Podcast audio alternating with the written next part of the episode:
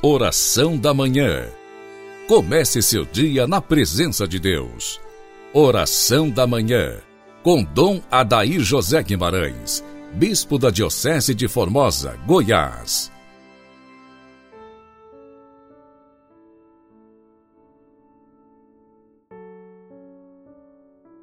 Santo anjo do Senhor, meu zeloso guardador, se a ti me confiou a piedade divina, sempre me rege, me guarda, me governa, ilumina. Amém. Inicio com você, prezado ouvinte, esta manhã bonita de terça-feira quaresmal, em nome do Pai, do Filho e do Espírito Santo. Amém. Com Santo Afonso, meditemos hoje sobre os efeitos que em nós produz a divina graça.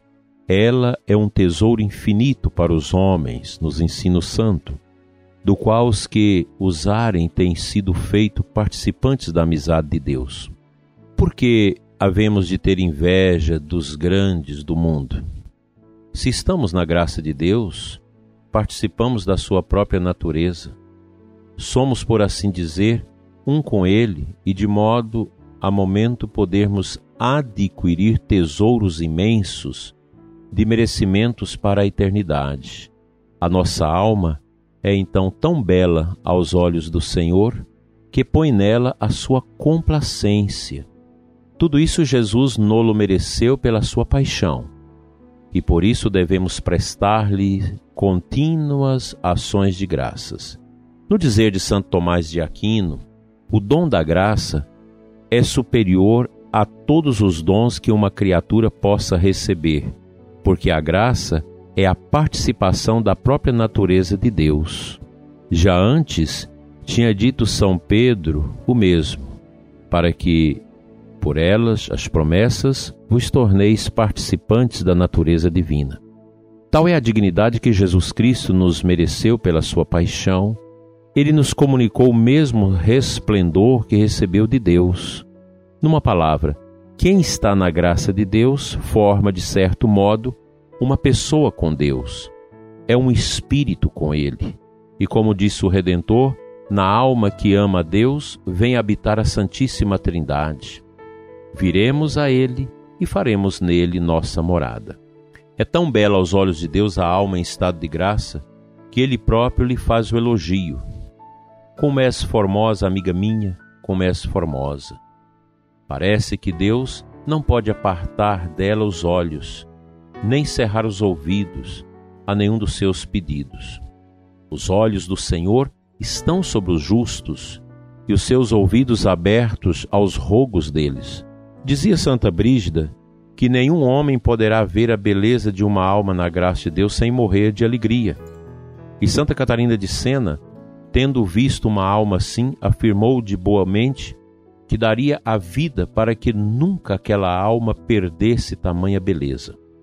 Por isso, a mesma santa beijava a terra que os sacerdotes pisavam, pensando que pelo seu ministério as almas eram colocadas na graça de Deus. Além disso, que tesouros de merecimentos não podem ajuntar a alma em estado de graça? Cada instante pode adquirir uma glória eterna, porquanto, como diz Santo Tomás, Qualquer ato de amor produzido pela alma merece um paraíso à parte. Porque temos então inveja dos grandes do mundo. Estamos na graça de Deus, podemos adquirir continuamente grandezas muito mais altas no céu. A paz de que ainda na terra goza a alma, em estado de graça, só pode ser comprometida por aquele que a provou. Provai e vede quão suave é o Senhor. Não pode deixar de ser cumprida a palavra do Senhor. Gozam muita paz os que amam a divina lei. A paz do que vive unido com Deus excede todas as doçuras que nos podem advir dos sentidos ou do mundo. Dileto ouvinte, quantas palavras bonitas Santo Afonso nos ensina com esta sua maravilhosa reflexão. Viver na graça de Deus. A bem da verdade, muitas pessoas já perderam o sentido da graça de Deus, em razão do enamoramento excessivo com as coisas passageiras, com as criaturas. E a gente sabe que o ter, o prazer e o poder pode nos afastar terrivelmente a, a nossa vida da graça de Deus.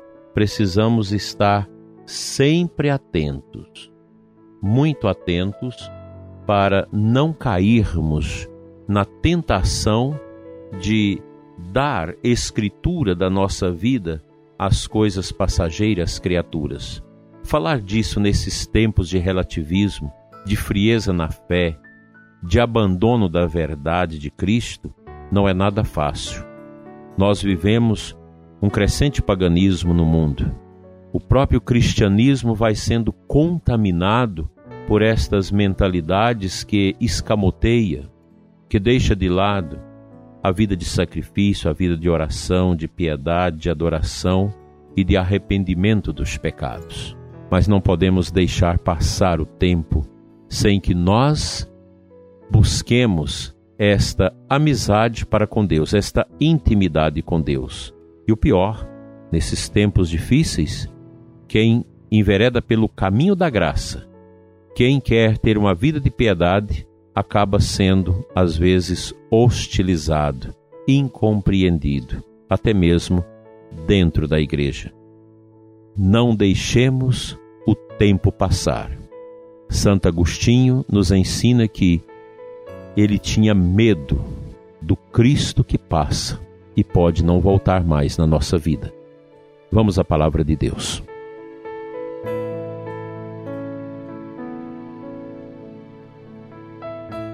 O final do evangelho da missa desta terça-feira, quaresmal, Mateus 23, de 1 a 12, versículo 12, Jesus diz assim: Quem se exaltar será humilhado, e quem se humilhar será exaltado. Quando nós lemos a vida dos santos, quando contemplamos a prática cristã de muitos homens e mulheres, religiosos, sacerdotes ou leigos do passado, desde o início da nossa igreja, nós podemos ver que a marca por excelência da vida cristã é a humildade. Os santos sempre se sentiam as piores pessoas, que ainda precisavam melhorar muito para alcançar a santidade de Deus. Essas realidades hoje são muito difíceis, porque querem reinventar um novo estilo de santidade que não combina com a prática cristã ao longo desses 20 séculos, que não combina com o testemunho dos santos de ontem e de hoje.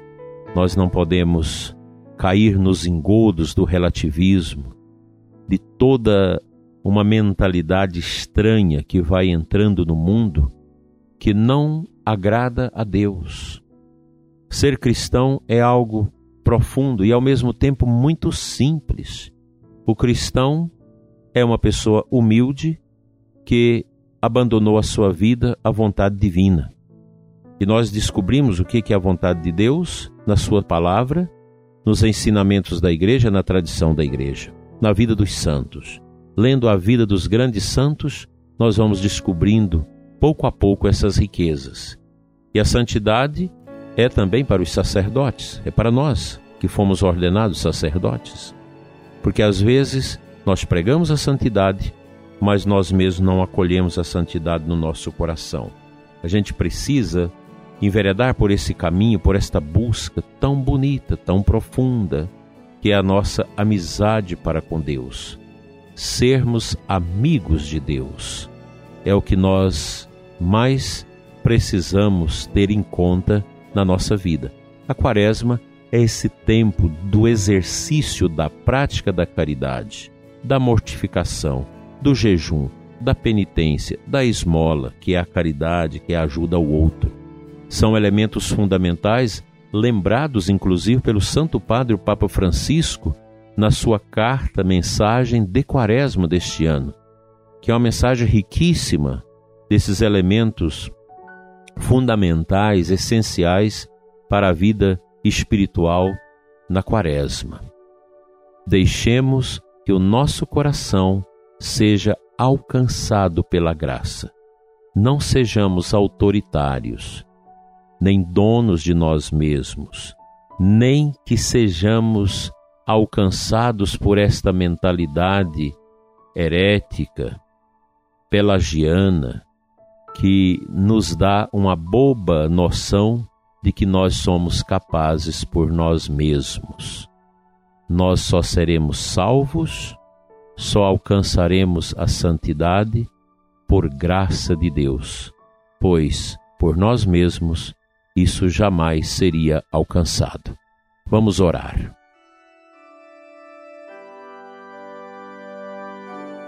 Quero ter presente nesta pequena oração os pedidos que as pessoas fazem de oração nas nossas mídias, na nossa rádio, nas rádios onde veicula o nosso programa.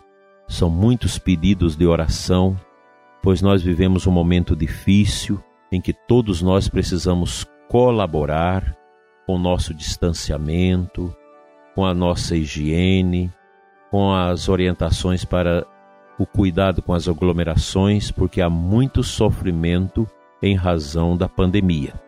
E queremos ter presente todas as intenções que vocês pediram nesses dias por pessoas que passam por graves situações de contaminação. E também rezar pelos profissionais da saúde que há um ano vêm se desgastando, se consumindo nesse trabalho de salvar vidas médicos, enfermeiras e assistentes, e pessoas da segurança que lida com os doentes, que carrega os doentes, que sofrem também com eles. Pai Santo, Deus de amor, nós queremos colocar na tua presença o coração do ouvinte, o nosso coração, pedindo, Senhor, que em nós ocorra a supremacia da graça do teu amor, da força do teu espírito para nos orientar e conduzir. Toca, Senhor, os que sofrem, os que carecem da nossa oração, os que necessitam da nossa intercessão, a fim de que possam viver, reabilitar as suas vidas na graça do Teu Espírito e sair do sofrimento. Nós te entregamos, Senhor, os deprimidos, os cancerosos, as pessoas que padecem como vítimas desta pandemia e que as nossas almas se amaine com a tua presença, com a presença da tua graça em nós e nos dê a alegria de viver. Renova, Senhor, os sentimentos do ouvinte que está em sofrimento, em tristeza, em desatino e enche-nos com a tua luz, hoje e sempre. Assim seja. Amém.